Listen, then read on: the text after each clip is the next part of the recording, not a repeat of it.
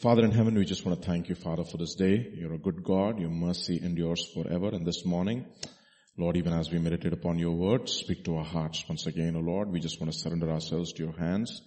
Father, uh, anoint us afresh to know, uh, Father, your ways. Lord, to understand your heart, to understand the mind of Christ, uh, to submit ourselves to your leading, to the leading of the Holy Spirit. Father, your word says, as many as are led by the Holy Spirit are the sons of God. I pray, Lord, that you would, Lord, um, fill us with your Holy Spirit even as we receive your word, Father, um, by faith. Uh, fill us, O Lord Jesus, anoint us, strengthen us in our resolve, uh, Father, to follow you all the days of our life, to pick up our cross, to deny ourselves, and to follow you, O Lord. Let us, let us be strengthened in that resolve, O Lord Jesus, and make your vision as a church and even as individuals for our lives even more clearer, O Lord Jesus, even as we submit ourselves to your word, transform us and renew us by, by the word of God, O Lord Jesus, so, that we may prove that which is good and acceptable in the perfect will of God. To that and I pray that you would, Father, that you would uh, speak to us this evening, this morning, O Lord, and touch every one of us, O Lord Jesus. Thank you. We praise you, we worship you, we give you glory for in Jesus' name. Amen. Uh, before we start, once again, I just wanted to remind all of us that uh, we will be having the service in the evening half an hour earlier, 30 minutes earlier. Uh, that will be 6 p.m. Indian Standard Time, IST, for those who are um, logging in from different parts of the world. Uh, please uh, make a note of this. This is 6 o'clock. That is half an hour earlier Indian time, 6 p.m. in the evening. Um, that is because we have a, a night curfew which has been imposed. So we want to finish as soon as possible and be uh, gone to our homes. All right. So just wanted to uh, keep uh, want you to be uh, informed. So this morning, once again, even as we go to go to the Word of God, let's look at Matthew chapter 24. And let's read from verse uh, 3 onwards. And uh, we've been looking at the signs of the end of the age. It says, um, now he, as he sat on the Mount of Olives, his disciples came to him privately. Excuse me, sorry. yeah. Uh, his disciples came to him privately saying, tell us when will these things be and what will be the sign of your coming and the end of the age? And Jesus answered and said to them, take heed that no one deceives you. For many will come in my name saying, I am the Christ and will deceive many. And you will hear of wars and rumors of wars. See that you are not troubled. For all these things must come to pass, but the end is not yet. For nation will rise against nation, kingdom against kingdom. There will be famines, pestilences, and earthquakes in various places. All these are the beginning of sorrows. Then they will deliver up to you to tribulation and kill you and you will be hated by all nations for my name's sake. And then many will be offended, will betray one another and will hate one another. Then many false prophets will rise up and deceive many. And because lawlessness will abound, the love of many will grow cold. But he who endures to the end, verse 13, he who endures to the end shall be saved. And this gospel of the kingdom uh, will be preached in all the world as a witness to all the nations. Then the end will come. We are, we are literally um, uh, in the end of time. I'm sure if uh, it's uh, when John wrote his epistle, he says, "Little children, this is the last hour," and if it is the last hour, uh, 2,000 years earlier, we are truly, truly, we are in the last of the last hour, last of the last minute, if you will, if you don't know how God's uh, timepiece functions, but we know. Uh, he says, when you see the the fig tree and other trees blossom. And you see the fig tree eh, and the other trees blossom, know that this generation will not pass away until all be fulfilled is that warning that Jesus gave us. So we also, we saw in 1948 the fig tree, which is Israel and other trees, all the nations all around the world received their independence and you had literally so many nations uh, which were birthed, especially um, in Africa and around uh, Asia and all the other countries. So many countries were birthed and especially during that time, 1940 and 1947 onwards, birth of many nations happened and, uh, and he says that is, that is the time. So when you look at Israel, Israel, you're looking at God's timepiece He is, uh, Israel is God's timepiece. So watch out, watch out. And we'll see in these last days, uh, there'll be an incredible battle against God's people. You have church and Israel. You'll see both have a covenant relationship with God and the enemy will come with all his fury knowing that the time for his, for him is really uh, short. So we look at eight attitudes, right? Uh, take heed that no one deceives you, including yourself. Don't deceive, because many will come saying that I am the Christ. Then says, don't be troubled, because this will be the beginning of what? Birth pangs. Get ready for tribulation. Okay, for martyrdom, for hatred, for his namesake. Okay, take care that you will not be offended easily, because uh, many will be uh, will, many will betray you. Betrayal, one of the most difficult, um, what do you say, uh, testings a person can really go through is to, is how he handles betrayal. It's very difficult. Because you can never expect it. It'll come from the most unexpected of people whom you think love you with all of their heart and they will just come and stab you behind you and leave the knife on your back and just leave. And you don't know what to, how to respond. That's exactly how it, what, how it will happen in the last days. People will betray. Betrayal will be there. Okay. Um, deception because of false prophets. Don't let your love grow cold endure till the end and then most importantly be a part of the spread of the gospel okay? Be a part of the spread of the gospel. We know that how beautiful are the feet of those who for bring forth the gospel of peace right? So be a part of the spread of the gospel. So those who endure till the end will be saved. See this is uh, christian life is not a 100 meters dash okay? Everybody knows usain bolt. But who got uh, the marathon? Does anybody know? Does anybody remember who won the marathon race? Nobody knows. Okay. Nobody knows who won the marathon. Okay. 40 kilometer marathon especially. Okay. And how they train for 40 kilometer marathon. Nobody gives up a 100 meters dash. Everybody completes. Okay. So many people drop in a 40 kilometer marathon. Okay. It's a test of endurance. Uh, let me tell you something. People, let's say for example, a, uh, a guy uh, wins a 40 kilometer marathon, let's say in the month of uh, May. Okay. Just, just giving you an example. Let's say he has to repeat that same performance in, let's say in November. He can't do it. Very difficult. To have the same kind of an endurance over a long period of time, it's, it's not easy. I've seen um, tennis players especially, you know, very few people have a long career. Many people are talented, super talented. They come with a lot of promise and hope, but hmm, not many people are able to survive long. So, Jesus was asked this question, by the way. You see, it says in Luke's Gospel chapter 13 verse 22 onwards. If you can turn there. Okay. 22 onwards. And when he went through the cities and villages teaching and journeying toward Jerusalem, then one said to him, Lord, as are there few who are saved? Those who endure till the end will be saved. Okay. And he said to them, look at this, strive to enter through the narrow gate. It's in, in, incredible word. The word for strive is agonize. Okay to agonize to enter through the narrow gate for many I say to you will seek to enter and will not be able. But once the master of the house has risen up and shut the door and you begin to stand outside and knock the door saying, Lord, Lord, open for us and he will answer and say to you, I do not know you, where you are from. Then they will begin to say, we ate and drank in your presence, you taught in our streets, we heard your teaching, we were, we were there for every Bible study, etc. But he will say to you, I tell you, I do not know you, where you are from, depart from me, all you workers of iniquity. Other translations will use the word lawlessness. There will be weeping and gnashing of teeth when you see Abraham and Isaac and Jacob and all the prophets in the kingdom of God and yourself thrust out they will come from the east and the west and from the north and the south and sit down in the kingdom of God. So strive, agonize. Okay.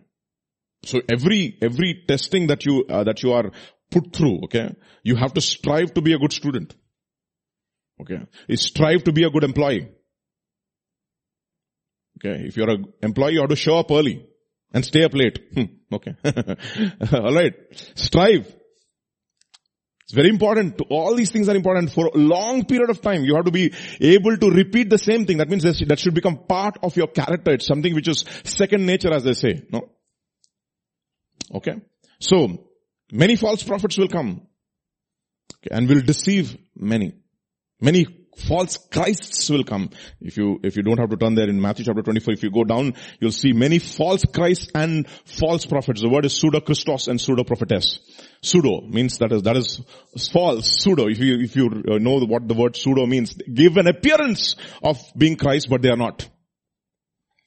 Okay. And what happens, one, one of the distinctive characteristics of the last days,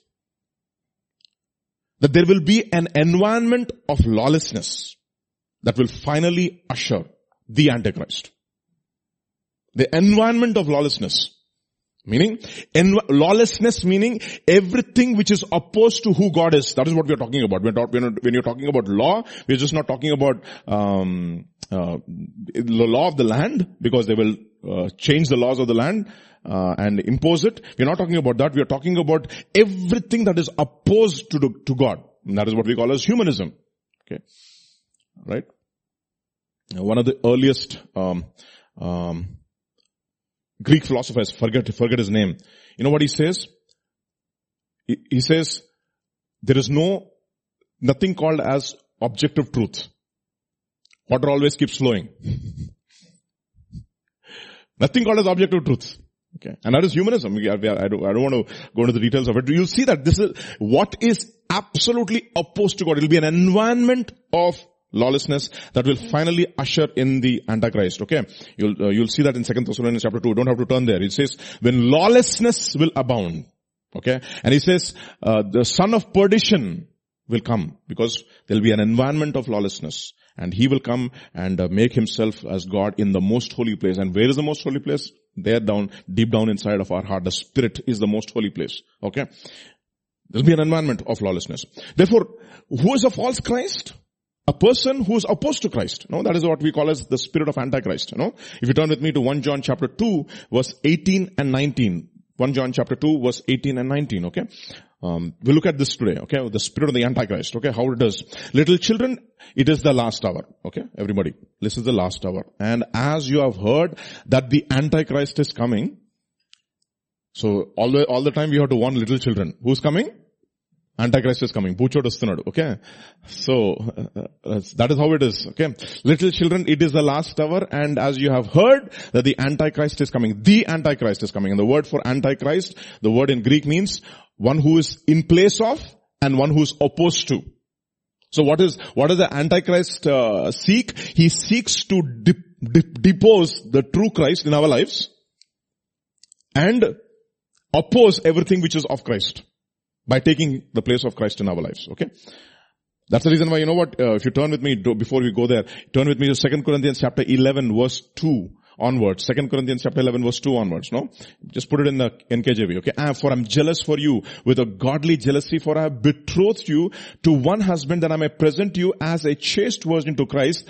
But verse 3, but I fear lest somehow as the serpent deceived Eve by his craftiness or subtlety, so your minds be not, may be corrupted from the simplicity that is in Christ. The word for simplicity, simplicity means for a sing, single objective. It's absolutely undivided devotion. Other translations will use the word uh, pure devotion towards Christ. Undivided attention towards Christ. What will happen? In the last days what will happen? Slowly Satan will bring you, bring all kinds of things into our lives, distract us from the purposes of God. Like Mary, sorry, Mar- Martha, right? Martha, Martha, Martha, you are troubled and tossed by many things. But what? One thing is needful to sit at my feet and have that single-minded devotion to Christ. As a servant deceived by his craftiness, so your what? Minds may not be. That is the reason why he says, cleanse your hands, you sinners, purify your hearts, you double-minded, simple devotion to Christ. Okay, that is, that will be the hallmark in the last day. So many things, uh, what is that, uh, asking for our attention and, mm, and seeking our attention, okay, and wasting our time. The enemy comes to steal, to kill and to destroy. What does he steal? Time. And before you know it, one day is over. Think about it, no? How days fly. And what did I do at the end of the day? Yes, to do an evaluation, you'll be dis- disappointed so many times. Okay. That's very, very important. No, when um, when you're small, you, you think we have a lot of time. When you grow older, you know how little time you have actually. Understand this? Okay. So there will be many antichrists. So go back to 1 John chapter 2 verse 18. What, what, what, what does he do? Um, uh, 18, as you have heard, that antichrist is coming. Even now many antichrists have come by which we know that it is the last. As I told you, right? There'll be an environment of lawlessness which will bring forth the antichrist. So there's a spirit of the antichrist which will be permeating the whole world. Now the problem is, who knows it? That we have the spirit of the antichrist. Only the believer. So what does it say? What, what, does it say in verse 19? They went out from, from us. Who is that they? Hey, come on. The Antichrist, right? They went out from us. So the Antichrists, the Antichrists, okay, they went out from us. You know, in your Bible, just circle the word went out. If you have the Bible, okay? Went out from us, but they, but they were not of us. Hmm? For if they had been of us, they would have continued with us. So, two phrases I want you to underline today. Went out, continued. Okay. Went out, continued. Okay. But they went out that they, that they might be made manifest that none of them were what? Of us. You see that everybody? Huh? Second Thessalonians chapter 2, if you turn with me there, I just want to show you a few more verses and then I want to do the study today. Second Thessalonians chapter 2. And verse, um, okay. Verse 3. Okay. Yeah. Let no one deceive you by any means, for the day will not come unless the falling away or the apostasy comes first, and the man of sin be revealed, again the Antichrist, the son of perdition. And if you turn to, if you go to Revelation chapter 13, don't have to turn there, he's called the beast. He's identified as the beast, okay? Who opposes and exalts himself above all that is called and or worship, or that is worshipped as God. So he sits as God in the temple of God, showing himself that he is God. So what is he? He's called what? The coming of the lawless one, the man of perdition, the son of perdition, okay, the lawless one. He will deceive many. He's, what is it? What does he do? He's, he's, he's also called the son of perdition. Now, who's the first son of perdition mentioned in the Bible? Judas. What does he do therefore? How does he do it? So I'll show you that phrase. I, I told you what phrases that you are to, uh, yeah, yeah, exactly. Let's go to John's Gospel chapter 13. Look at what it says. In John's Gospel chapter 13, yes, verse 21 onwards. Verse 21 onwards, yeah? When Jesus had said these things, he was troubled in spirit and testified and said, most assuredly I say to you, one of you will betray me. Then the disciples looked at one another, one another perplexed about whom he spoke. So everybody was a little worried. Was, will it be him? Okay. Now there was leaning on Jesus' bosom one of his disciples whom Jesus loved. Simon Peter therefore mentioned to him to ask who it was of whom he spoke. Now let me tell you, Judas was a fantastic actor. If he goes and plays poker, he will win every time.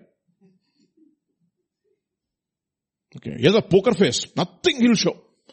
Jesus knew his heart, but the disciples had no clue whom, whom he was talking about. Perfect actor. Like, like, like Jesus, it, it, he, he could act so well when Jesus himself showed, showed a sign they still couldn't recognize him. It's remarkable how deception is so careful. I mean, it is so dangerous, okay? That we all have the incredible capacity to deceive ourselves because when we are confronted with the truth, because there inside of us, a unwillingness to submit ourselves to truth. Okay? Peter was saying, no? You, we are, you are the Holy One, you're God's only Son. I, I was in, I'll come to that uh, song today because I was, when I was preparing my, my, my, message, that was a song that was ringing in my mind. I'll come to that later on, okay? Um, so look at what it says. Simon Peter therefore mentioned to him to ask whom it was, uh, who it was of whom he spoke. So he was very curious. I mean, not curious, he was worried for himself, no? Will it be me? And everybody was, will it be me? And everybody asked, in fact, is it I Lord? Is it I Lord? Is it I Lord? Okay. Then leaning back on Jesus' breast, he said to him, Lord, who is it? Jesus answered, it is he to whom I shall give a piece of bread when I have dipped it. And having dipped, he immediately did it.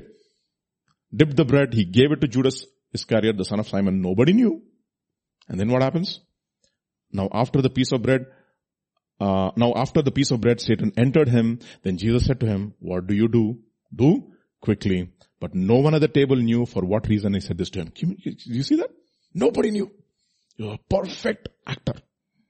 He deserves the Oscar. Okay, the first Oscar award in the entire universe will go to Judas Iscariot. Hmm? He will receive the Oscar and he will go to hell also. Okay, so many people are like that.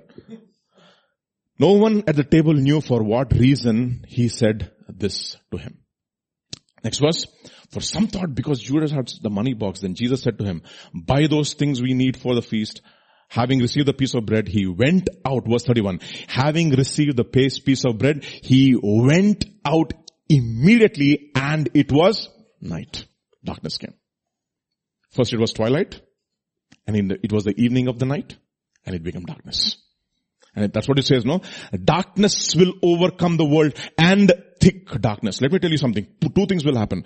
Darkness will overcome thick darkness and those people who are of the light also will be made manifest. When there's thick darkness, only those people who are of the light will be made manifest. Both these things will happen in these last days. And he went out immediately. From where? From the presence of the Lord. See, therefore, when we're talking about the spirit of the Antichrist, we need to ask ourselves, do we have it? Because any, anybody can have it because they went out from us. They were apart. That means the Antichrist will be a guy who is very well acquainted with the church. Okay. Very careful. And they went out and continued. These are the two important things. And those who continue are, so how, how do you know that I'm saved? I was saved. I'm saved because I'm continuing in my salvation. Okay. And I will be saved when I, when I know that I'm continuing even in the future in my salvation. Okay. It's very important. Don't, don't ever take these things lightly. Once saved, always saved. If you continue in your salvation. If you continue in your salvation. Okay. That is the reason why he says, bring forth fruit in keeping with repentance. We are persuaded of better things of you, things which, what? Accompany salvation. You see, these are all important things. Okay, we are persuaded of better things to you, even though we speak in this manner, my dear brothers, it says in Hebrews chapter 6. Things which accompany salvation. Therefore, therefore, you are being saved, you are saved, you are being saved, and you will continuously being saved until you are raptured, or death captures you. Either these, or either of these two things happen in our lives. So very, very important. Okay. So they went out from us. So why is it important? Why should we meditate upon this word went out? Who was the first fellow who went out? Adam and Eve went out from the garden. Okay. From the presence of the Lord. They were actually sent out. They didn't went, they didn't go out. They went out.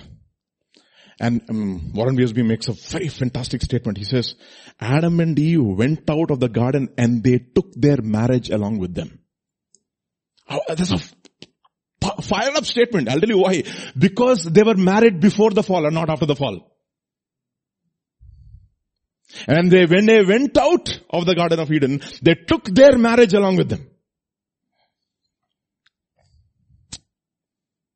You see? So who the, who the first person who went out? Genesis chapter 4, verse 16. You see? Just, you know, today the Bible study on the, on, on the word went out. And what does it mean? Then Cain went out from the presence of the Lord. And dwelt in the land of Nod. Other translations will use the word settled in the land of Nod. Nod means wandering. Hmm.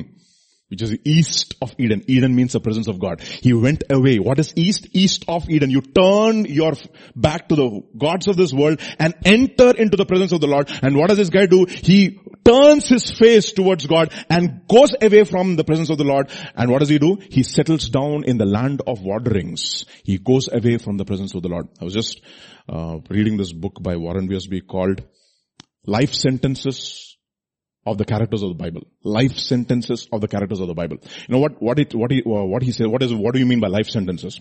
Uh, uh, the way he starts his book is very interesting. Okay, he says, uh, he was reading a sermon by Charles Spurgeon, and when he was reading the sermon by Charles Spurgeon, uh, Spurgeon says, God uses single lines to define characters in the Bible. So the one single line that defines the life of Joseph was, and the Lord was with Joseph. So if I were to, if I were to summarize the life of Joseph, the Lord was with Joseph. And, and you go through the Bible and see the characters of the Bible, how their lives have been summarized by, by God in the Bible. Enoch walked with God. And he was not. That is the life of Enoch. Life sentence of Enoch. Okay. Eli, he did not set his heart to honor God. That is the life sentence of Eli. Cain, he was of the evil one and murdered his brother. Noah, he did everything as the Lord commanded him. Life sentence of Noah. Okay. What will be your life sentence? Think about that. What will be your life sentence? You know, for life sentence of Peter, whom shall we go to Lord? You alone have the words of life. With all, notwithstanding all his failures, he still clung to God. You see. What will be your life sentence is a question. Okay. So what did, what did Cain do? He went out from the presence of the Lord. Why did he go out in the presence of the Lord? What is the presence of the Lord? I'll tell you something. Presence of the Lord is a place of continual questioning and examination. Continual questioning and examination. The probing of God. That is the reason why Isaiah chapter 33 says, who shall stand in the midst of everlasting dwellings? It's a God who, uh, he's a God, he's a God who speaks as a burning fire. That's, that's exactly what happens. The first burning bush, I mean the first uh, uh, vision of God, the angel of the Lord is the Lord speaking to Moses from the burning bush. And the church is, is, a, is, a, is a type of that. It's a burning bush which is on fire for God. Constantly examining our hearts. First question will, God will ask you, why are you? Why, why are you angry? And you know what will be judged in the last analysis? Revelation chapter 11 verse 8, if you, if you will please. If I'm right, if my memory is right. Okay, sorry. 18, maybe. 18? 18? Yeah, yeah. Therefore her plagues will come in the in, in one day. Mm, 11, 18, not 18. 11, 18. Yeah, thank you. 11, 18. Not, yeah. The nations were angry. And your wrath has come upon them. You see, anger don't, don't, don't be angry, be angry and do not sin. Okay. Be slow to speak, quick to hear, slow to get angry. If I, if I were to ask you this question, why are you angry? Why young people, why are you angry? You see the anger in young people, that's the, the, in your, in their eyes there is defiance. And when you talk to young people, they'll show you defiance. They're angry. Nobody should question them. That's what it says. No, there's a generation which does not honor father and mother. There is a generation which is pure in its own eyes and yet, yet it's not cleansed from its filthiness. It's a generation. If you ask them, why are you angry? They're angry. When you ask them questions, when you probe them, they're very, very angry. So Cain doesn't want those questionings. You, what I gave you, I did you a favor by giving an offering. Why don't you accept it? That's, that's how many, many believers are. They are doing God a big favor by giving their lives to Him. Uh, yesterday, pastor said something fantastic. God is grieved, but he's not desperate. What a fantastic statement that is. He's not desperate for us. He's just grieved. Because if he don't serve God, who's, who's gonna lose out, lose out on him? He is never going to lose out. He is absolutely content before the beginning of creation itself. The Father was content in the Son, the Son was content in the Holy Spirit, and these three were happily enjoying life. Okay. He didn't have to create us. Okay. And yet he created us, and yet he died for us, yet he went to the cross for us, he, he laid down his life for us and he says, please come to me and drink. And if you don't come to him, he's grieved, but he's not desperate. He's never in despair. So a lot of people think that they're doing God a favor by offering their lives to him. See how much I gave away to my God. I had this much of salary when I, when I was, when I gave up my career. Anna, namaste. what are you talking about, no? Okay, what are you talking about? He gave up everything. He, I mean, I don't, I don't think, I don't even think even the ages to come will be able to understand. He emptied himself. What? How can infinity empty itself? Question. If infinity minus infinity, not defined according to mathematics. Even Ramanujan, Ramanujan, a man who knew infinity also cannot say anything about that. And Ramanujan was a fantastic guy, okay? I think 1173, 1179. 1179, right? 1179, the guy came to him. It's a sum of uh, cubes of two numbers uniquely. Crazy fellow. Only, only Ramanujan can will come up, will come with, with answers like that. But even Ramanujan cannot say this. How can a man empty, how can God empty himself? Impossible. Impossible to understand. And this God who emptied himself and he comes to you and he you this question, why are you angry? You're, you're upset? Because that is a place where it's a place of incredible so what is it? What is it? It's a, it's a place of, it's a place of testing and examination and Cain does not like it and he goes out. He went out from the place of questioning. I'll show you this verse. Why are you angry? Ecclesiastes chapter 7 verse 9. For all of us who are very angry, young men or old men, hmm. do not hasten in your spirit to be angry, for anger rests in the bosom of fools. Okay, underline that in your Bible. Anger rests in the bosom of fools. That is the reason why be slow to speak, quick to hear, slow to get angry, for the wrath of man does not produce the righteousness that God demands. Do not hasten in your spirit. It's a spirit of anger, my dear brothers. So the last days, I'll tell you something. The last days will be a, will be the days of people who show out their what? Anger. You see? Not my president. Anger. What are you angry? What did this guy do to you?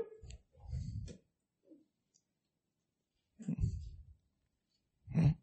What are you angry for? What are you angry about? We try to ask you this question. If God asks you this question, or rather, you ask, why are you angry? Are you angry with sin in your life?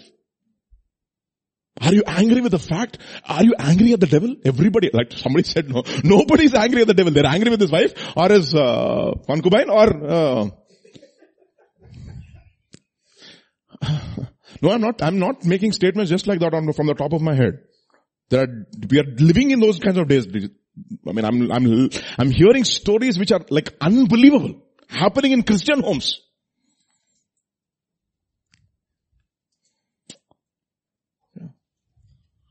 Why are you angry?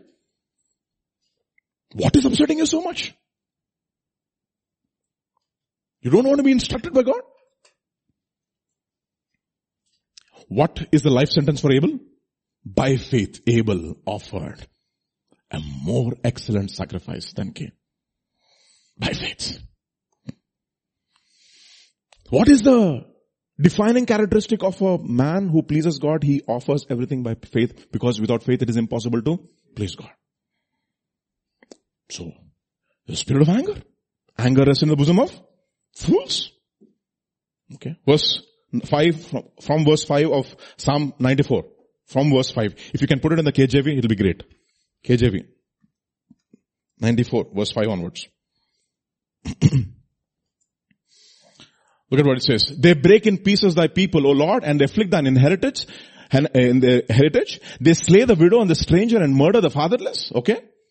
Yet they say, the Lord shall not see, neither shall the Lord, the God of Jacob regard it. Understand ye brutish among the people, and ye fools, when will you be wise? He that planted the ear, shall he not hear? That is the reason why the law, the Lord, the Lord had respect for Abel and then his offering. The Lord had no respect for Cain and therefore he did not regard his offering. He that planted the earth shall he not see? Shall he not hear? He that formed the eye, shall he not see? He that chastiseth, chastiseth the heathen, shall he not correct? He that teacheth man knowledge, shall he not know? And then verse 11. The Lord knoweth the thoughts of man that they are vanity and verse 12 underlined in your Bible. Blessed is the man whom thou chastenest, O Lord, and teachest them out of thy law. And what does, what does Cain say? I don't want to be chastened. That is the reason why he says, you, Cain proves the fact that he is, he is of the evil one. How does he prove that fa- by the fact that he's of the evil one? Every son whom the Lord receives, he chastens, chastens. If you are not with, if you are without chastening, you are what? Now that is a very soft word. If we have, we have young people over here, I don't want to use those words. If it's a men's meeting, I can happily and without any problem I use that word. Illegitimate sons.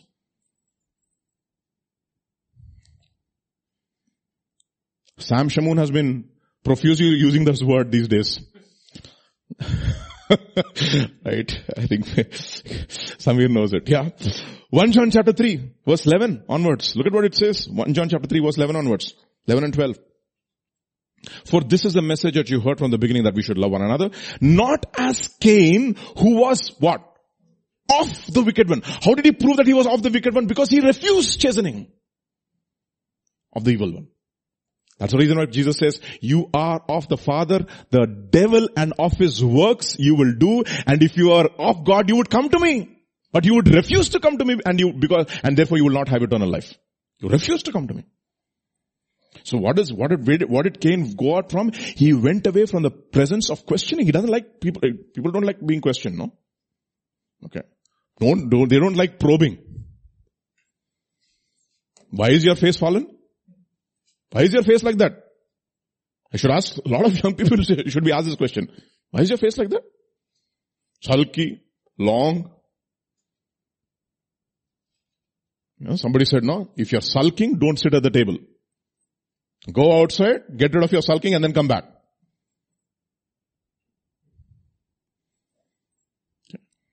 Long faces.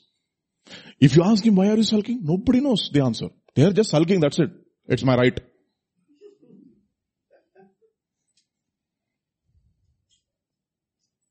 Why are you crying? If you ask Mary, why are you crying? They have taken my master away. Boy, what an answer that is.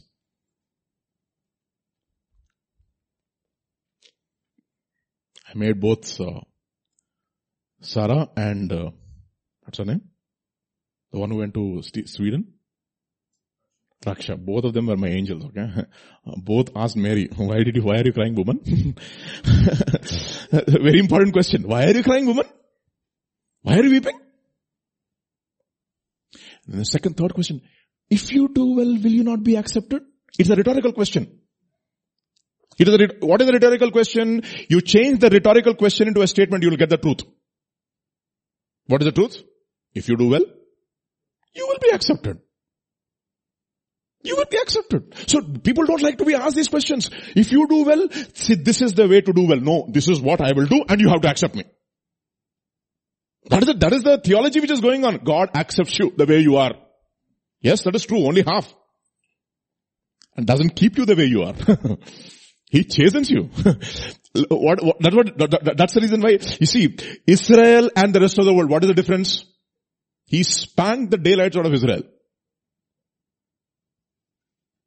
Okay. He accepted them as slaves, but 40 years in the wilderness, he humbled them, he caused them to hunger and he fed them with manna.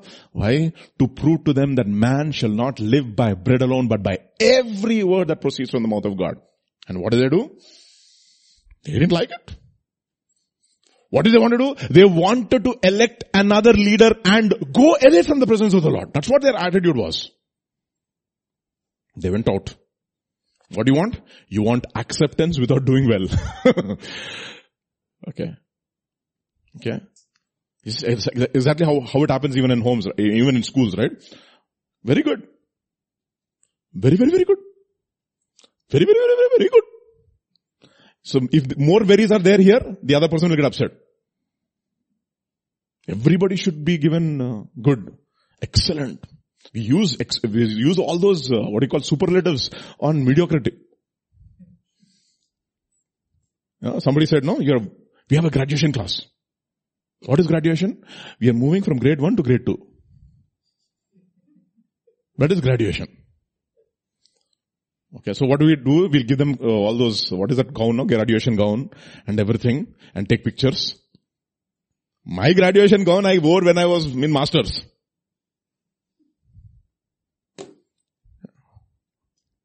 Strange ways of celebrating mediocrity. okay. We celebrate it. Then he says, sin is crouching at the door. There's sin in your life. Nobody wants to be confronted of this, of sin in their lives.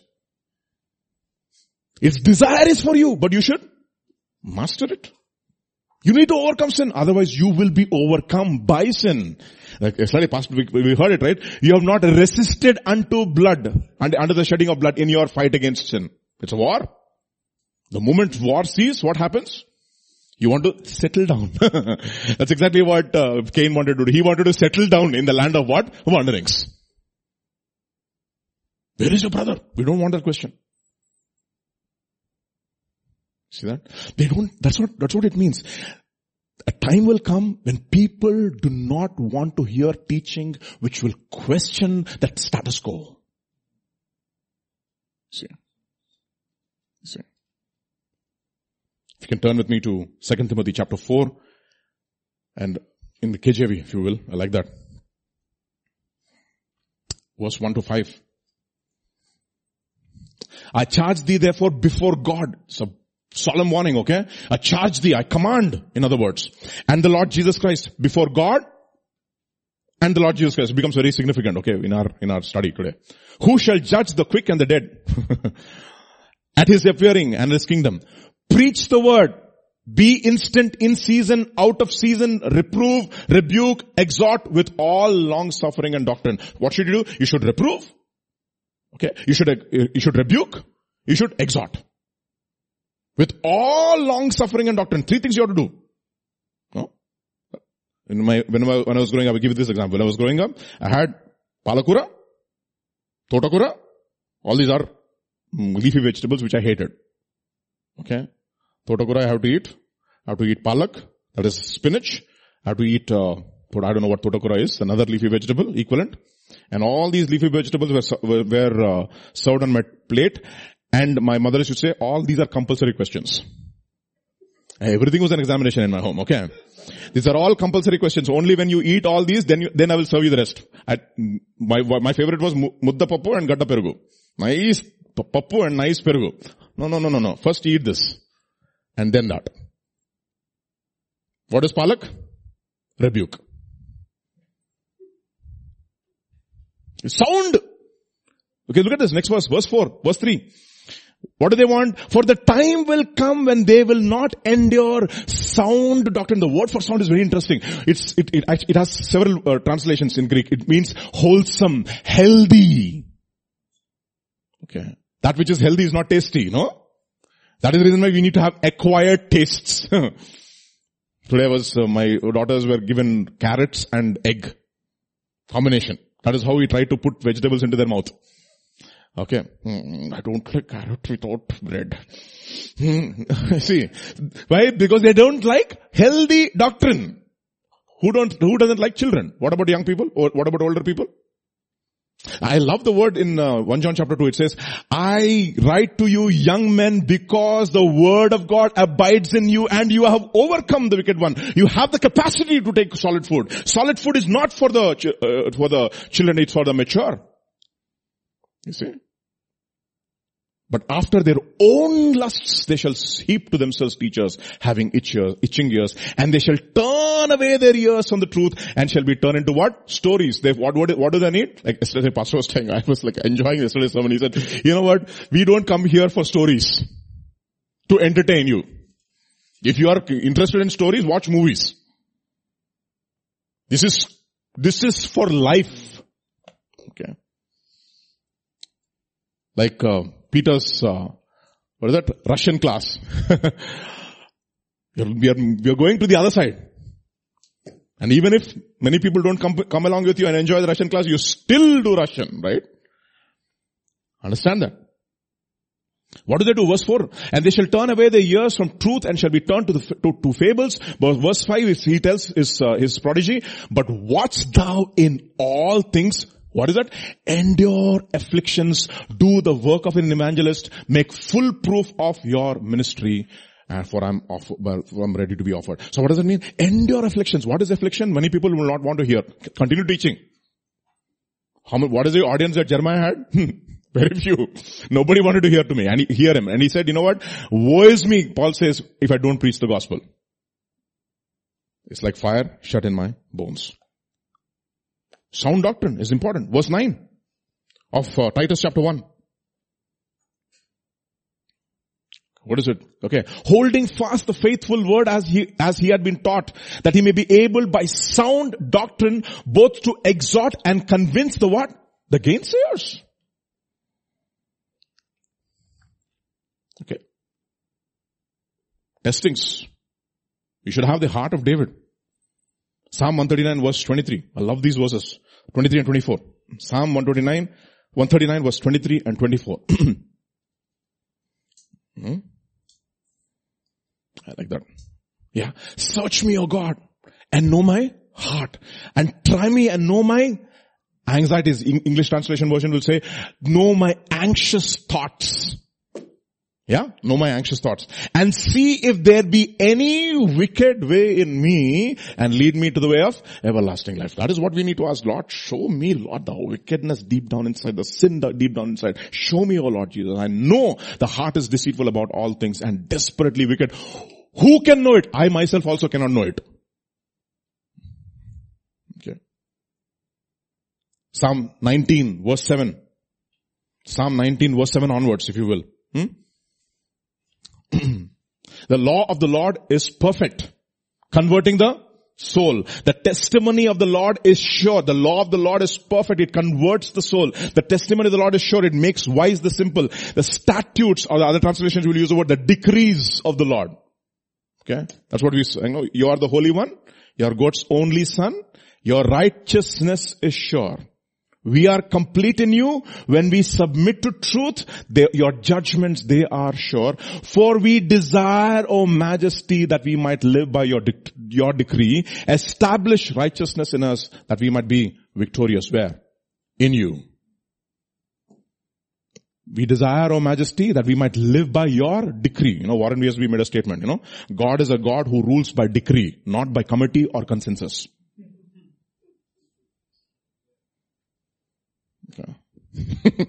what a statement. You can chew that, chew on that for the rest of your life. God is a God who rules by decree, not by committee or consensus. Let us have a committee. Let us come to a common consensus, common minimum program. There's nothing called common minimum program in the, in the, in the kingdom of God. There is only one minimum, minimum program. Accept the son or go to hell. Hmm, okay? Understand that? The statutes of the Lord are right, rejoicing the heart. The commandment of the Lord is pure, enlightening the eyes. And then the fear of the Lord is what? Clean, enduring forever. The judgments of the Lord are true. Righteousness, righteous altogether. More to be desired than gold. Yea, much fine gold. Sweeter also than honey. And the honeycomb. And then verse 20, verse uh, 12 onwards. I'll, I'll understand. Okay. Who can understand his errors? Anybody can understand his errors? No. Answer is no. Who can understand his errors is, an, is a rhetorical question again. In other words, no one can understand his errors. That is the reason why, you see, when you type out your letter, okay, when you type your letter on, on the computer especially, there'll be so many typos because you have an autocorrect in your mind. You know autocorrect? Okay, that is there, not, the word processor came with a mind, okay, because the one who wrote the word processor is a guy, guy who had a mind. something called as autocorrect. What is autocorrect? Your mind is reading the wrong, is, is, is reading the right thing even though you typed the wrong thing. And then you wrote the whole thing and then you give it to somebody else. And he said, please do proofreading. And he will say, where is this grammar over here? This is lost over here. This is gone. Then you say, really, but I wrote this. This is what I meant. How come I missed it out? Yes, exactly. Because no one can understand. Here it is. That is the reason why submit your, I mean, confess your faults or sins one to another. That's the reason why you need somebody to judge you all the time. Who's outside of you, checking you, probing you, questioning you, and who likes it? Very difficult. Who can understand? His errors. Cleanse me from what? Secret faults. And verse 13, I like that. Keep back your servant from presumptuous sins. Let them not have dominion over me. Then I shall be blameless and I shall be innocent of great transgression. I'll tell you something.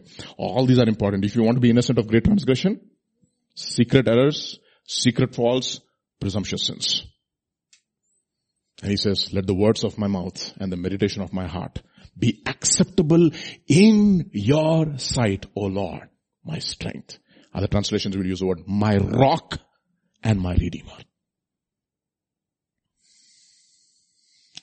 That's the reason why we read in Hebrews, let us consider one another to stir up for love and good works. How?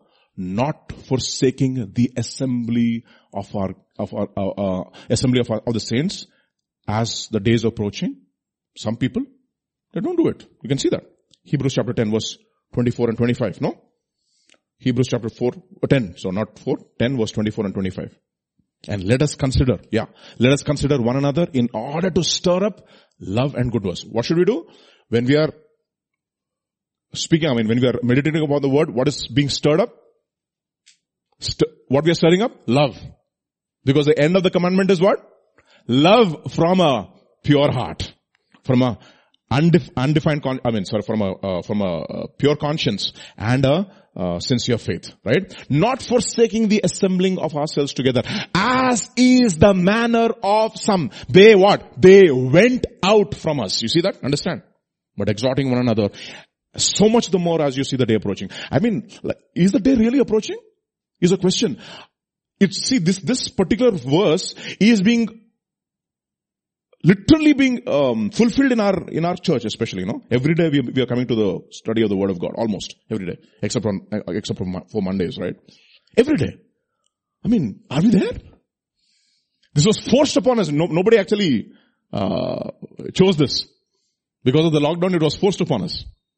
Is the day really approaching, or do we st- still have our dreams on this world?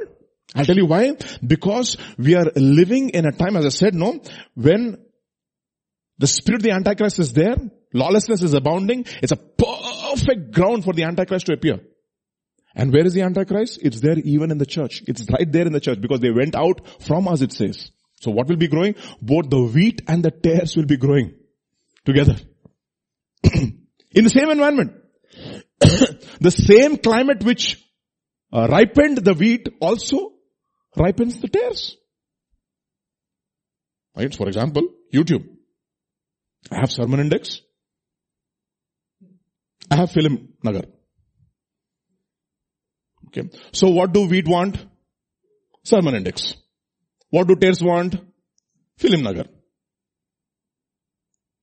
Okay. So it's the same environment of permissiveness.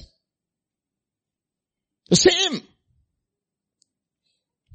The wheat and the tares are growing together and the angel said, oh, please can we go and pluck them out? No, no, no, don't, don't, don't, don't, don't do that. Wait till the harvest. Okay. The same ground of permissiveness. Everybody. The kind of opportunities we have to know the word of God today. My goodness, I downloaded about eight or nine books of Warren Wiersbe which I, which I didn't even know existed. 1980s, 1970s. So the, what is available to what because, because of the internet? There's the same environment of, environment of permissiveness. See the net can be used, no? So to trap us into sin or to trap people into the kingdom of God. it is called the internet, by the way. The flatterer puts a net for you and, to, and traps you. God also puts a net for you and traps you into the kingdom of God. That is, that is the reason why we call him fishers of men. Fishers of men. So, but when he puts the net, what happens? All kinds of things come into the net. So what does he do? He keeps on separating. Now this is nice fish, good fish, good fish. This is unclean, shrimp, crab, chick, out. Good fish, come this side. Okay. And what does he do with, with all the nonsense? He puts them in unquenchable fire, it says in Matthew chapter 13. Unquenchable fire. So the same internet is dragging people into the kingdom of God or dragging people into perdition. It's the same environment of permissiveness, my dear brothers and sisters. What are we choosing? The wheat and the tares are growing together. Hmm? Turn to Revelation. Chapter 22, verse 10 and 11. Okay. And he said to me, Do not steal the words of the prophecy of this book. Seal the words of the prophecy of the book for, for, yeah, uh, for the time is at hand. He who is unjust, let him be unjust still. He who is filthy, let him be filthy still. But he who is righteous, righteous still. He who is holy, holy still. Up to you. Same environment. Wheat and the tares. And how are we known? By the fruit during harvest. He's going to separate the wheat into the tares and what is he going to do? He's going to collect the wheat, I mean the tares first and put them into unquenchable fire. You can read that in Matthew chapter 13. So 2 Timothy chapter 3 verse 13 will say, okay, verse 12 and 13 actually, 12 and 13. Same environment. Yes, all who desire to live godly lives in Christ Jesus will suffer persecution. Okay, first thing. Second, but evil men and impostors, or other, other translations will use the word enchanters. They will enchant you. Evil men and enchanters will grow worse and worse. They will be deceived and they will be deceiving others as well. So the same environment which is causing the growth of the believer will also cause the growth of the tare. And finally what is going to happen in the last day? God will separate both. And where are they? Both are in the church by the way. You see? So in the, in the church there are both what? Wheat and tares. Who's wheat? Who's tare? Is a question. So what should we do, Lord? Examine my heart, Lord. Am I tare or am I wheat? Please, Lord, please, Lord, please, Lord. Let me not be deceived in the final analysis. Okay. Okay. Second thing that went out. Let's go in the Bible and read who, what is the second thing that went out. Okay. Genesis chapter 8. Hmm. Verse 6 onwards. Genesis chapter 8 verse 6 onwards. So it came to pass. By the way, this, with the spirit of the Antichrist is very, I, am telling you, know, it is in the church, okay? In the church. No, understand this. Get this picture. Hmm? So it came to pass at the end of 40 days, Noah opened the window of the ark. 40 days was over. Noah opened the window in the, of the, the window of the ark, which he had made, and he sent out a raven, which kept the word in Hebrew, which went out. That word is went out. In other words, raven was there inside the uh, in the inside the ark, frustrated. When I will, when I will, when will I get this freedom out of this ark? Always asking this question. I want to get out, I want to get out, I want to get out. a lot of young people are like that, no? When will I get out of this place? This jail called home. So many restrictions. Don't do this, don't do that, don't wear this, don't wear that, stand straight, sit straight, eat, eat properly, study, etc., etc. Nobody likes it. So Raven is like that. Okay. Then he sent out a raven which went out to and fro until the waters had dried up from the earth. What was it doing to and fro? Enjoying meat. In other words, raven never came back. You know why? It was enjoying that which God judged. Understand that. And what did the uh, dove do? It went, it came back. I cannot settle down on something God has judged. Those things that God has already judged, the dove will never rest on it. It's the raven which went out and enjoyed all the nice. That's the reason why we get the word ravenous. Okay. Where you, wherever you have dead, dead things, what, do what, what gather? The vultures gather. Okay. You should see that they say no, the vulture is a very patient bird. He'll keep circling and circling and circling and circling and circling and knows, no, that, that the time is not exactly what is happening. The flesh is being man, made manifest and you'll see all the evil spirit. Vultures are evil spirits basically. Wherever the flesh is being made manifest, what is happening? The evil spirits will come and what will happen? They will come and rest on that. And Raven did it, enjoying all those things that God had already judged. You know what Jesus says? The world has been judged. When the Holy Spirit comes, uh, when the Holy Spirit comes, He will judge the world of sin, of righteousness and of judgment. Of sin because they did not believe in me, of righteousness because I go to my Father, and of judgment because the ruler of this world has already been judged. And if the ruler of the world has already been judged, everything that belongs to this world is already being judged. And what does a raven do? It goes out and settles down on the, settles down on the things of the world because it loves the world. Loves those things that God has already judged. Second Peter chapter 3. Verse 1 onwards. Hmm? Beloved, I now write to you this second epistle in both of which I stir up your pure minds by way of reminder. Thank God. Hmm. Hmm? That you may be mindful of the words which are spoken before by the holy prophets and of the commandment of us, the apostles of the Lord and Savior Jesus Christ. Yeah? Knowing this first, the scoffers will come in the last days walking according to their own lusts. What is, what is, what is raven? It loves things God has judged all the flesh which has been judged by God. And saying, where is the promise of his coming? For since the fathers fell asleep, all things continue as they were from the beginning of creation and verse, verse 5. For this they are willfully ignorant that by the word of God, the heavens were of old and the earth standing out of water and in water by which the world, what was that? World that then existed perished, being flooded with water. It was judged. It's a type of the baptism. When you go into the waters of the baptism, what has happened? Your flesh which has been judged. You come out and you die to the flesh and you live in the newness of life. So that what can rest upon you? The dove can rest upon you. The Holy Spirit is never comfortable on this world. Not never comfortable. Never come and rest on those people who are worldly. But we have not received the spirit of the world, but the spirit which is from God. How do I know that I do not have the spirit of the world, but I have the spirit of God? First Corinthians chapter 2. First Corinthians chapter 2 verse 10 onwards. Hmm? First Corinthians chapter 2. But God has revealed them to us through the Spirit. For the Spirit searches all things, yes, the deep things of God. And verse 11. For what man knows the things of a man except the Spirit of man which is in him? Even so one knows that, one, no one knows the things of God except the Spirit of God. Now we have received not the Spirit of the world, but the Spirit which is from God that we might know the things that we have been given by God freely. Understand that? So where, where does the Spirit come? It comes and rests upon somebody. Jesus goes into the waters of baptism and he comes out. As a symbol of all of us. Okay.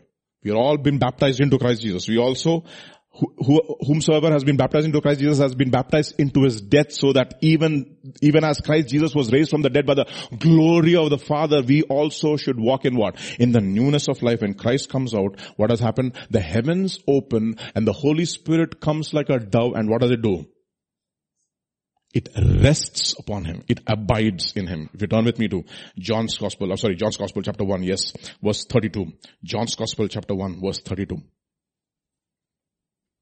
Hmm? John bore witness saying, I saw the Spirit descending from heaven like a dove and remained upon him. So can, can the Holy Spirit come and remain upon us? Okay.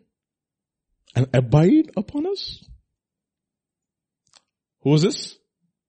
Verse 29. The next day, Jesus saw, uh, John saw Jesus coming and he says, behold the Lamb of God. So where does the Holy Spirit rest upon? Lamb and not the beast. Okay. How do we know? What is this characteristic of a lamb? I'll tell you something. Three things. Purity, meekness, and the willingness to suffer. That is the lamb. Purity, meekness and the willingness to suffer. That's exactly the reason why Paul says, no, all day long, we have been killed and counted as sheep to be slaughtered. That's what he says. A willingness to suffer. I remember in Revelation, what a fantastic uh, verse that is. Revelation chapter 5. It says, um, uh, there was a book which, which was a scroll which was sealed and it was, it was, it was in the hands of the ancient of days, or rather the father, God the Father. And uh, who is worthy to open the scroll? Okay. And I started weeping and saying, Oh, there's nobody who's worthy to open the scroll. And somebody, one angel said, don't worry. The lion of the tribe of Judah has triumphed and he has received the authority to open the scroll. And when I turned, what did I see? A lamb. Isn't it interesting? What did, what did he say? The lion of the tribe of Judah has overcome. And when he turned, what did he see? A lamb as it was slain, as if it was slain. In other words, only those people who have the attitude of a lamb can be bold as a lion. Simple. Understand that. Alright? Can the Holy Spirit rest upon us? Only if you have a spirit of the lamb and not the spirit of the beast. Why did uh, the evil spirit from God come upon Saul? The Holy Spirit from the Lord departed from Saul. If you, if you turn with me to 1 Samuel chapter 16. 1 Samuel chapter 16, verse 13 onwards. Then Samuel took the horn of oil and anointed him. This is David in the midst of his brothers. And the Spirit of the Lord came upon David from that day forward. So Samuel arose and went to Ramah. And verse 14 is tragic. The Spirit of the Lord departed from Saul and a distressing spirit from the Lord. It's like, you know, God will send them a strong delusion. Who sends? God sends. Yeah, that they will believe a lie because they did not receive the love of truth. A distressing spirit from the Lord troubled him. Why? Why? First Samuel chapter 15. Because he forgot why the anointing is for. Can you put it in the ESV please? English Standard Version. Verses 1 to 3. And Samuel said to Saul, the Lord sent me to anoint you king over his people Israel. Now therefore listen to the words of the Lord. Thus says the Lord of hosts, I have noted what Amalek did to Israel in opposing them on the way when they came out of Egypt. And verse 3, go and strike Amalek and devote to destruction all that they have. And what did Saul do? He's put the best, no, uh, like we heard, no, uh, I think two, three days back we said, why do kings go for battle? Because of spoil, loot. What, why was Saul being sent to fight Amalek? Not for loot, to destroy. Now what did he do? Yeah, you looted instead of destroying. See, you're trying to loot that which God, God has already judged. God said, seek ye first the kingdom of God and his righteousness, all the things I will add. But what did you do? You spared the best. Why? Oh, no, no, I want to sacrifice to God. Really, I know. I know your real intention. Hmm. sacrifice. Devote to destruction. I sent you the Holy Spirit. And that is the reason why the Holy Spirit could not abide on Saul simply because he would not devote to destruction that which God has asked to destroy in his life. He had the spirit of a raven. And what does he do? He starts persecuting the child of God. You see, it grieved the heart of God. Return with me to Genesis chapter 6.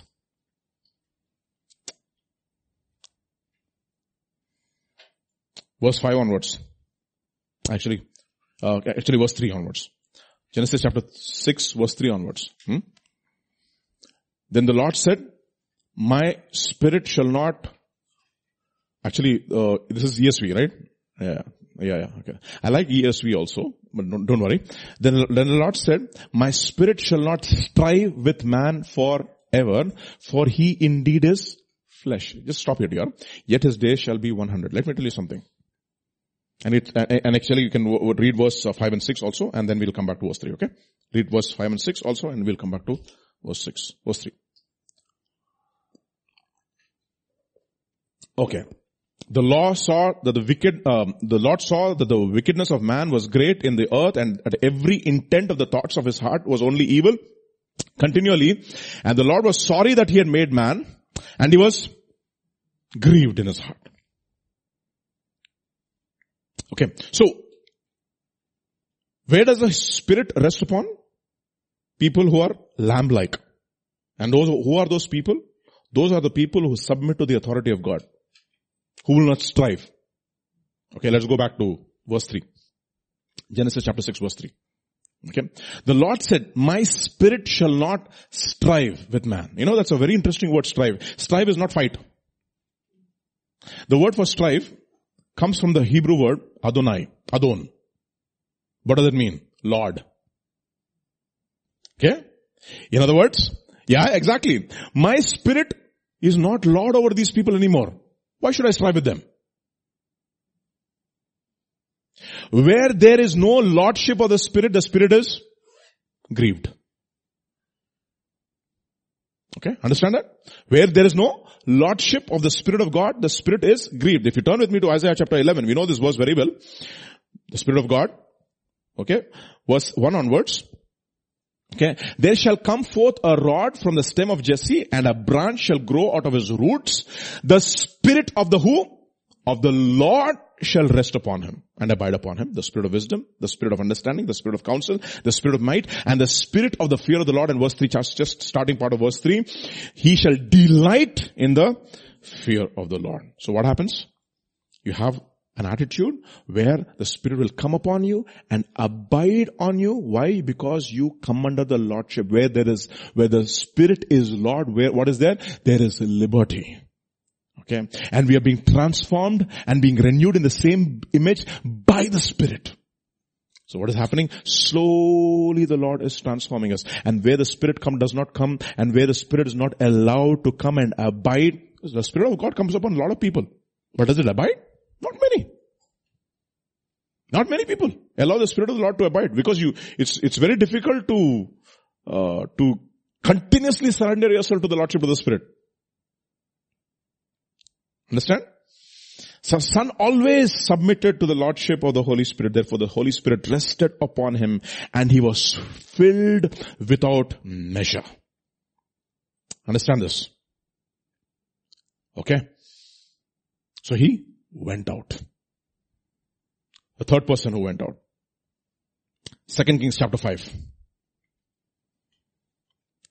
Verse 25. Onwards.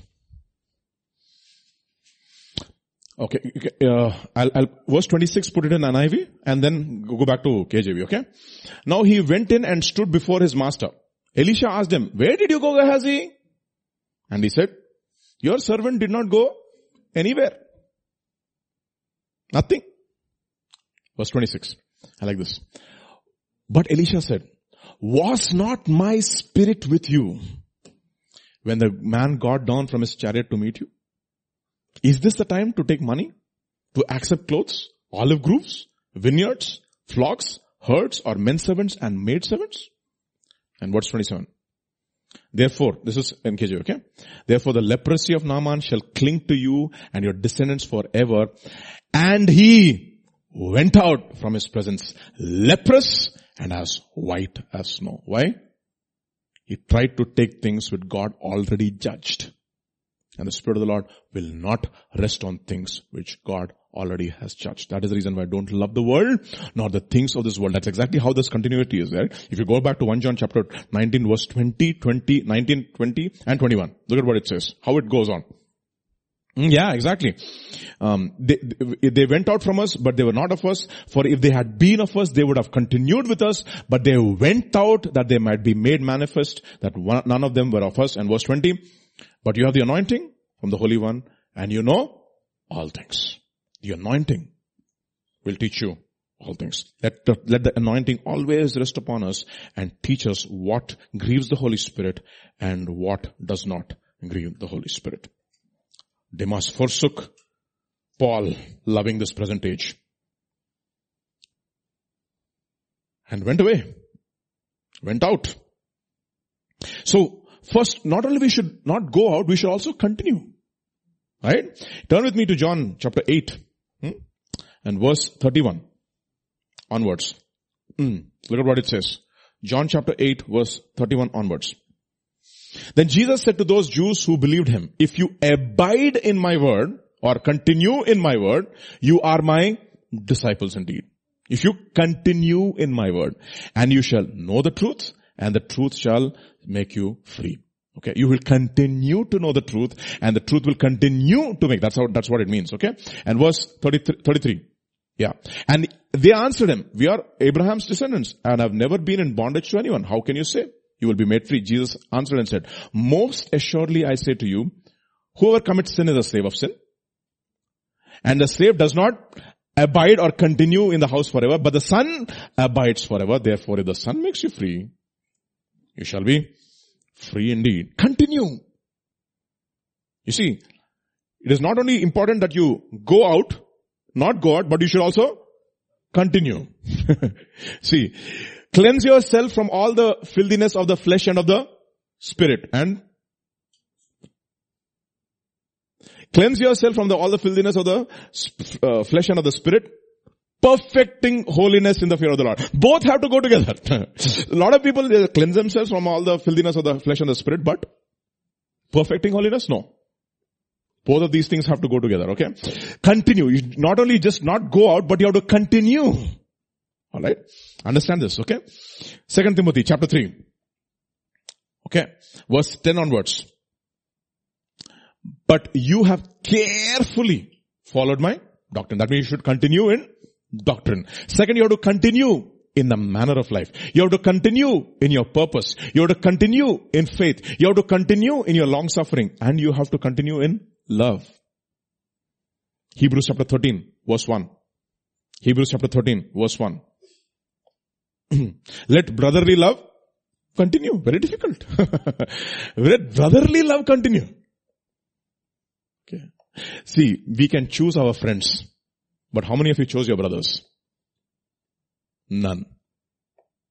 Okay. Very, very careful. When you go to the class, this is my friend, this is my friend, this is my friend, this is my friend, everybody friend. But brothers? Okay.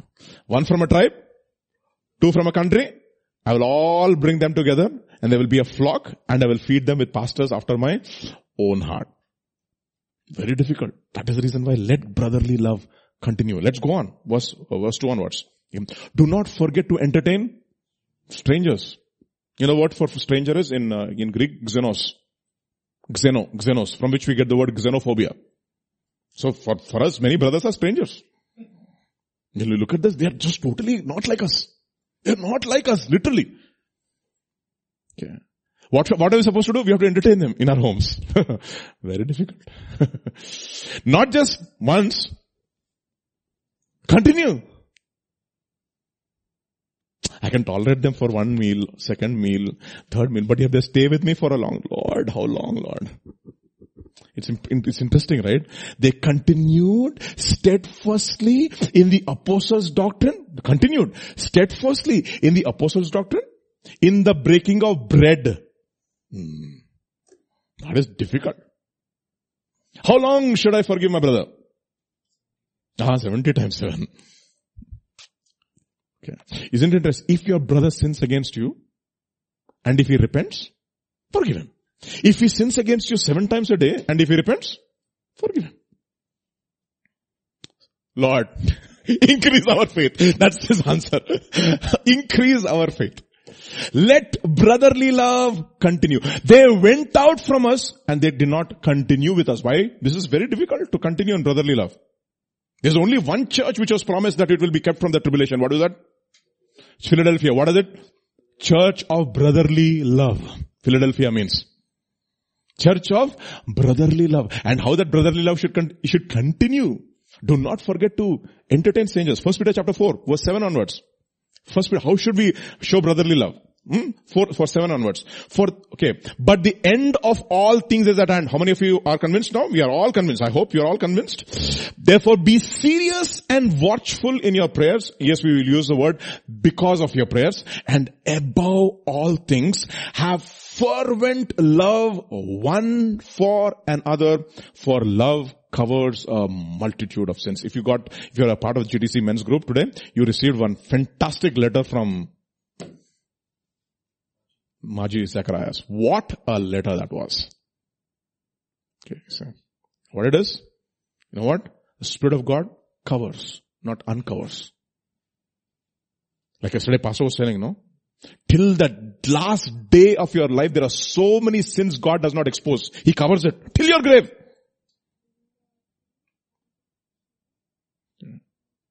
So church is supposed to be a place where um, the secrets of men's hearts are exposed. but that's okay. But God does not condemn you. He convicts you. And He covers you. Go call your husband. I don't have a husband. You spoke the right, your truth. You didn't have, you not only don't have your husband, you had five husbands. And the sixth fellow is your boyfriend. In this you spoke correctly. Immediately she changes the topic. You know, our father said uh, worship in this mountain. Okay, okay. He doesn't probe her anymore. Doesn't embarrass her anymore. Yeah, yeah, I know. The father is seeking. Oh, an amazing God, no? And these disciples come and they're shocked. What is going on over here? Hello, stranger, Samaritan. Isn't it interesting the shock in that who is my neighbor? Remember that, that, that, that parable, who is my neighbor? First who comes? The Levite comes. Oh, what does he do? He doesn't show love. Second who comes? The priest comes. Now we are all very good at mathematical induction. Okay. So the next is a lay Jew is what they're expecting. An ordinary Jew came. No, no, no, no, no, no. The Samaritan shock. Counter examples. We, we don't like it. And the Samaritan comes, shows love to this fellow, and then he asks him, who is the one who loved his neighbor? The most, you know what he says? He doesn't say the Samaritan. The one who showed him mercy doesn't even want to take the name Samaritan in his mouth. The one who showed him mercy. You see, the prejudice that people have in their hearts. You see, we, we are all people, too, very difficult to have brotherly love continue. Jews and Gentiles, when they come together, they will know. it's not easy. Friction and friction and friction only. Strangers. Let brotherly love continue. That is the reason why, do we really have the spirit of Christ or do we have the spirit of Antichrist? What is the spirit of Antichrist? They will not show love to their brothers. They will not show. They will only show love to those people whom they like and agree with. They will choose their brothers in other words. Nobody chooses their brother, by the way. You can only wish, mummy, give me a brother. If the sister comes, you have to accept. Simple. right? I remember my, uh, my, uh, my elder one, no? When she was, uh, she was only one and a half years, two years, uh, two years old when uh, Emmanuel was born. She was the first grandchild in the entire family, okay? So she was her ammamma's pet, her grandmother's pet. Okay, Amamma loved her, poured her life literally for her. Okay. Okay, and then came Emanuela. And I remember the day when she came to the hospital to see uh, okay? Amamma also came. Her grandmother also came. And the grandmother lifted Emanuela into her hands like this and you should see the countenance of Abigail.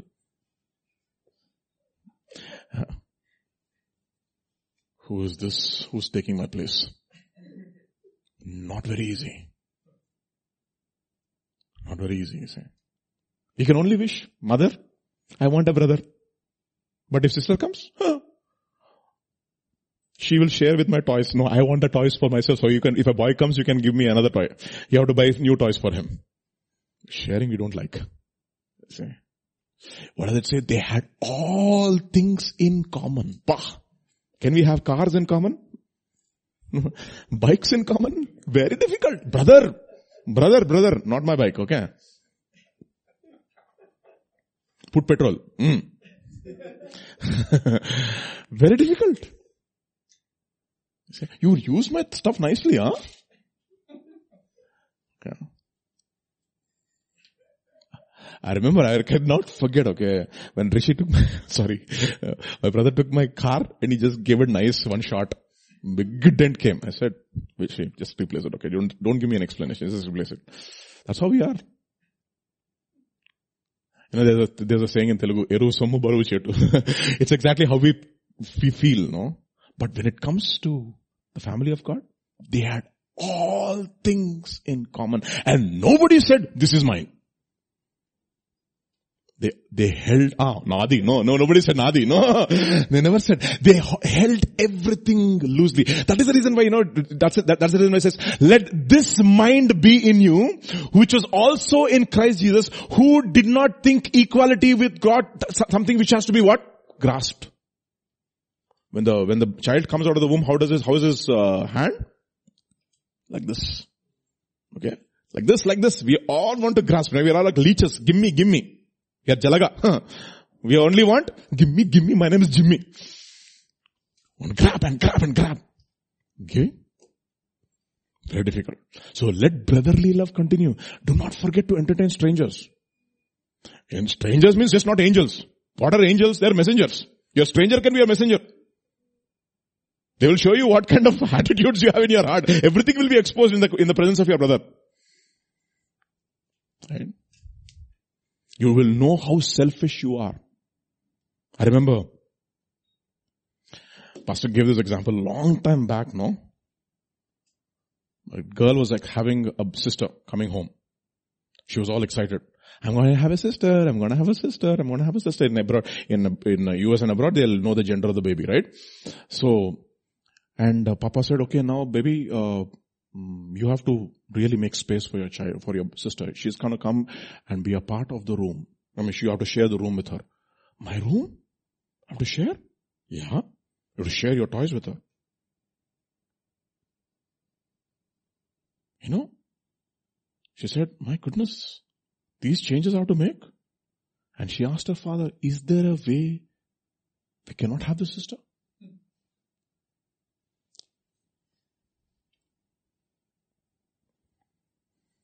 Started there. Is there a way we cannot have the system? Amazing, no?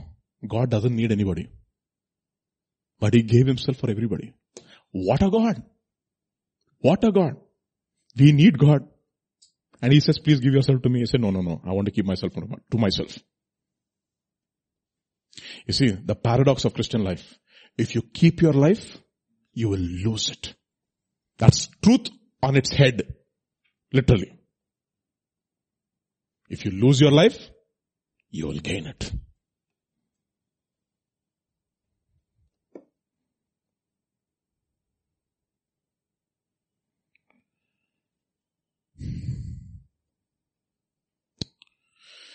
Okay. Let brotherly love continue. Let's go back to Second Timothy chapter 3. Verse 14. But you must continue in the things which you have learned and been assured of, knowing from whom you have learned them. Whom did you learn it from them? You learned from, from your childhood, you learned it from your parents, and you also learned it from me. Continue. Continue. First Corinthians chapter 15 verse 58. First Corinthians chapter 15 verse 58. Therefore, my dear brothers, be steadfast, immovable, always abounding in the work of the Lord, knowing this that your labor is not vain in the Lord. Galatians chapter 6 verse 9. Mm. Yeah. Let us not grow weary in doing good, for in due season you shall reap if we do not lose heart. Therefore let brotherly love continue. So first Peter chapter 4 verse 8 now. Hmm? 8 onwards. Look at what it says. Above all, have fervent love for one another, for love covers a multitudes, uh, multitude of sins. Um, if you, if you can put it in the ESV, verse, verse 9 onwards. Continue to show hospitality, it says, I think. Yeah. Yeah. Uh, show hospitality to one another without grumbling, and then, uh, yes, go, go on, go on, go on. As each one of you has received, use it to serve one another as good stewards as, uh, of the work of God. And verse 11, yeah, yeah. Whoever serves as the one who serves by the strength of God, that God, God supplies, so that in all things God may be glorified. Actually, some one translation you will use the word continue to show hospitality and continue to minister to others. Okay, no problem. And then 1 John chapter 2. Let's go back. 1 John chapter 2 verse 22 now. Okay. Who is a liar but he who denies that Jesus is the Christ. He is the Antichrist who denies the Father and the Son. Whoever denies the Son does not have the Father either. He who, he who, acknowledges the Son has the Father also. Who's the son, who's the Antichrist? What is the spirit of the Antichrist? The next one, he denies. First thing, they went out and they did not continue. So just don't go out, but continue. Okay. And then third thing he says, who is a liar? But he who denies that Jesus is the Christ. He is the Antichrist who denies the Father and the Son. Now what is this? What is, what is the, what is the significance of this statement? You know, one of the religion which is absolutely antichrist is Islam. What do they do? They deny the Father and the Son. They, first of all, they don't even accept God as Father. They don't accept God, God as Father.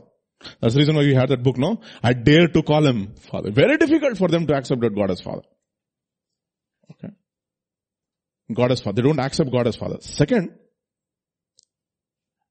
they say, Jesus did not die on the cross. It was somebody else who died on the cross. It appeared as if Jesus died on the cross. Who, so some scholars, Islamic scholars will say, who died on the cross? Judas died on the cross. Now look at this, okay? Look at this. How demonic this is, okay? Christianity says, God punished a righteous man, that is Jesus, so that he can set me free. Okay. Islam says, God put a deceiver called Judas on the cross and he let the righteous man Jesus go free. How different it is if you think about it. So their argument is, how can a righteous God punish a righteous man?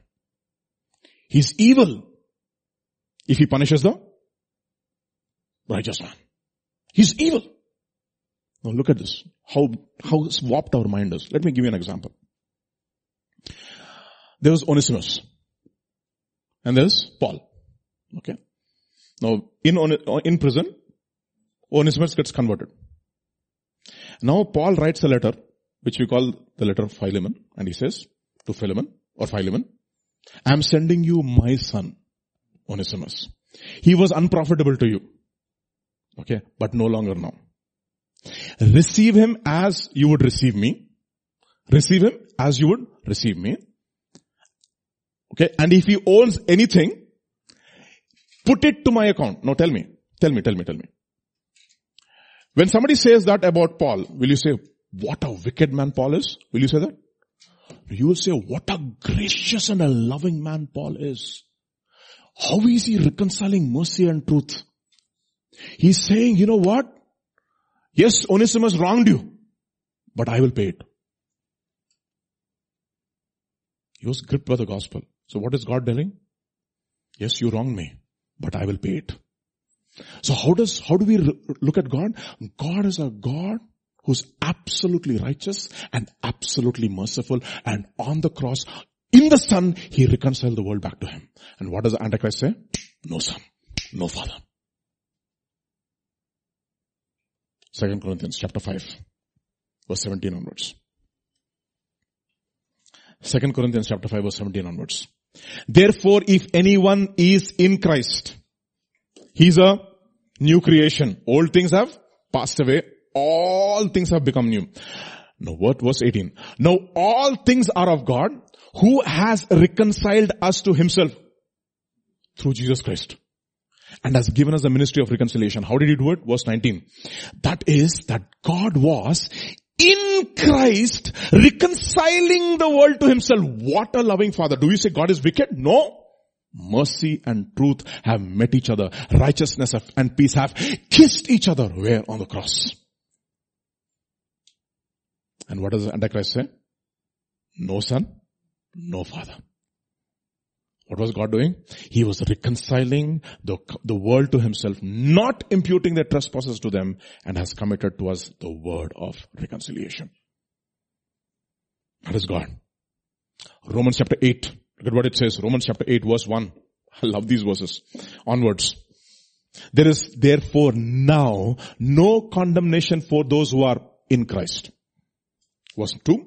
For the law of the spirit of life in Christ Jesus has made me free from the law of sin and death. How is, how did it happen? For what the law could not do, who did it? God did it. By sending his own son. So if he send his own son, what does it make him? Father. Right? Okay, what is, what does the Antichrist deny? It denies the Father and the Son. Okay, so who was weak enough? God did by sending His own Son in the likeness of sinful flesh and on account of sin. What is, whose sin? My sin. He condemned sin. Whose sin? My sin in His flesh. That the righteous requirement of, of law might be fulfilled in us who do not walk according to the flesh, but according to the Spirit. This is exactly what the Antichrist denies. So if you grip, if you are gripped by this truth, what do you do? if you are gripped by this truth that God was reconciling the world in Christ Jesus, what, what will you do? If you turn with me to Ephesians chapter 4, verse 29 onwards. Verse 29 onwards. Let no corrupt word come out of your mouth, but what is good for necessary edification that they may impart grace to the hearers. And do not grieve them. Holy Spirit by whom you are sealed for the day of redemption. So how do you not grieve? Let all bitterness, wrath, anger, clamor and evil speaking be put away from you with all malice and be kind to one another, tender hearted how? Forgiving another how? Even as God in Christ forgave. And what is the spirit of Antichrist? No. You see that? That is the reason why Second John chapter 1 verse 7 and 8 will say something very powerful. For many deceivers have gone out into the world who do not confess Jesus Christ as coming in the flesh. this is a deceiver and an antichrist. He denies that Jesus Christ came into the flesh. If Jesus Christ came not in the flesh, what happens to us? We are still in our sins. There's no forgiveness, of sins. How did God forgive our sins? He was reconciling the world to himself by punishing his son on the cross and gave us eternal life. So what do we do? Colossians chapter 3 verse 13. Colossians chapter 3 verse 13. Bearing with one another Forgiving one another. If anyone has a complaint, don't put a complaint box in the church. Okay? Against another. Hmm? Even as Christ forgave you, so you also must do. But above all things, put on love, which is the bond of perfection. It's amazing, isn't it? So what does it say? Put on love, which is a bond of perfection. So this morning, God reconciled us to himself. And what does the Antichrist say? There's no reconciliation like that. Hmm. Eye for an eye, tooth for a tooth.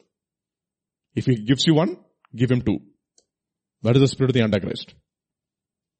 And God says, when he gives you one, show the other.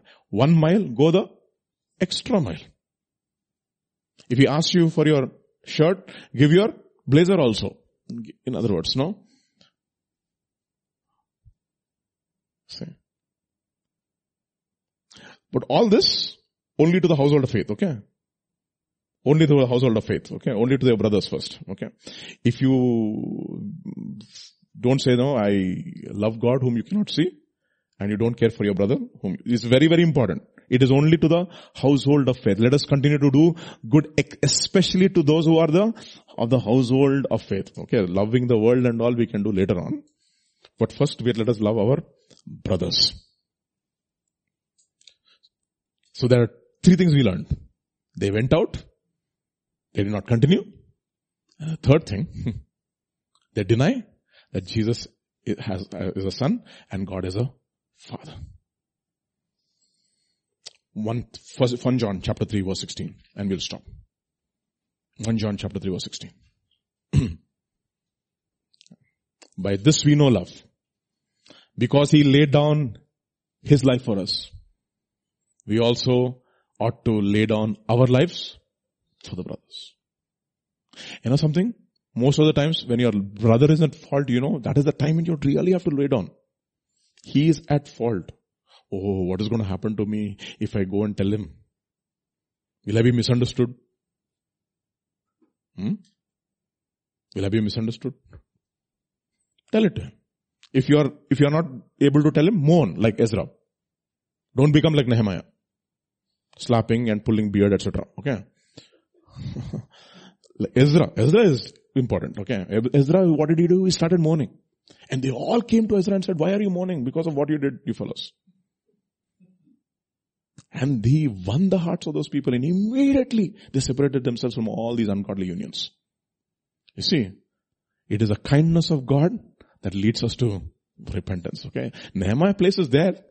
But for that you will be qualified to become a Nehemiah. And people who are called to be Nehemiah don't want to be Nehemiah actually. Alright. So, mm, don't be so sure that you want to be Nehemiah. Okay. So, be kind and tender-hearted, forgiving one another, even as God in Christ forgave you. I remember the story of uh, Shimei. it's amazing. Stay in Jerusalem. Okay. Stay in Jerusalem. As long as you stay in Jerusalem, I will not kill you. After three years. What did he do? He went out exactly. Why did he go out?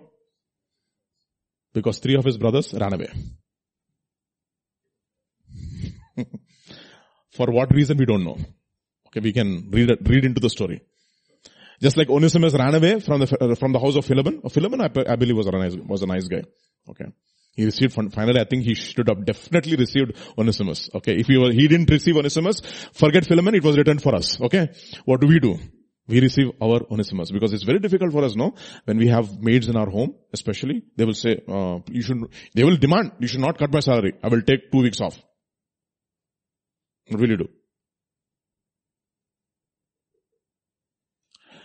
This lady, Lord, etc., etc., etc., complaint box, no? Show love. It's a very interesting God, what God says, right? If you invite those people who can invite you back, the publicans and the tax collectors are doing the same thing. What good is it? Do good to those people who cannot invite you back. And then your reward will be fantastic in heaven. That is love. And if you want to continue in this kind of love, very difficult. So what happens to them? They went out and they did not continue. Very difficult. Therefore, those who endure in love till the end will be saved. Otherwise, we will be prime candidates for the Antichrist.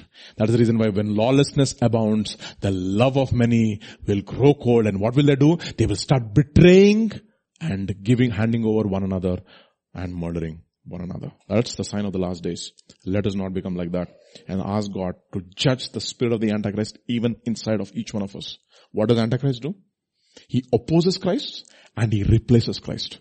Two things. He opposes and he replaces. He opposes the anointing and he replaces the attitude of Christ. But where the Spirit of the Lord is, there is liberty. Let us submit to the Lordship of the Holy Spirit in our lives. This morning, Father, we pray, Lord Jesus, for all of us. We're all prone to wander. Father, we want to confess and we want to pray like David and say, Lord, search me and know me. Search me and know my anxious thoughts and see if there is any wicked way in me, the way of the evil one, because we all have it inside of us, O Lord. The way of the flesh. And lead us into the way of everlasting life. For who can know his errors, O Lord? Who can know his errors? Cleanse us from our secret faults. Keep us from presumptuous sins. Let them not have dominion over us. Then we will be innocent of that great transgression.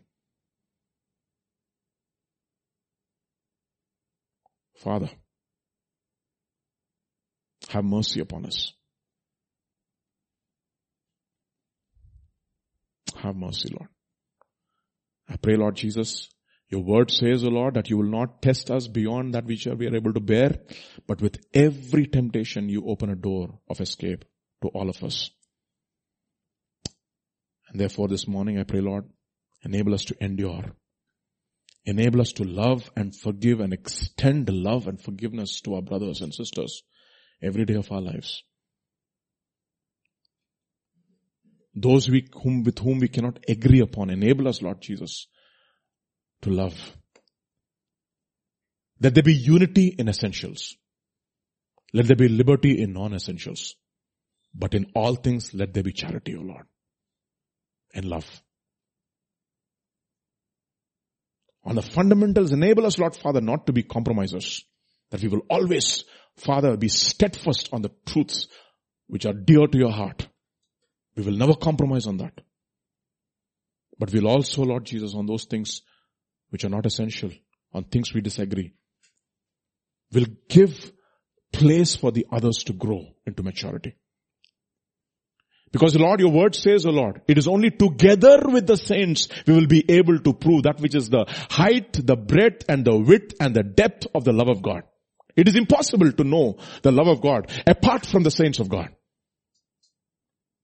No wonder your psalmist says, O Lord, the saints in the land they are the excellent ones in whom is all my delight. And your word says, O Lord, in Psalm 16, the lines have fallen for me on pleasant places. I have an exceptional and a beautiful and a glorious inheritance. I pray, Lord Jesus, the saints in the land, they will be the excellent ones in whom our spirit will all, will, will delight in, O Lord. Grant us grace to that and we pray. Enable us, Lord Father, to bear with one another. Enable us to not go out, but to continue.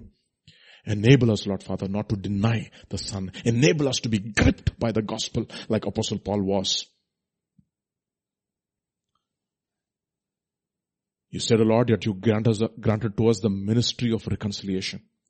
And you said, Lord, blessed are the peacemakers, for they shall be called the sons of God. Oh Father, I pray Lord, that we will not just be peace, peacemakers, oh Lord. We'll be peacekeepers in that as your word enjoins us as much as is possible in you. Live at peace with all men. Grant us grace to that and we pray.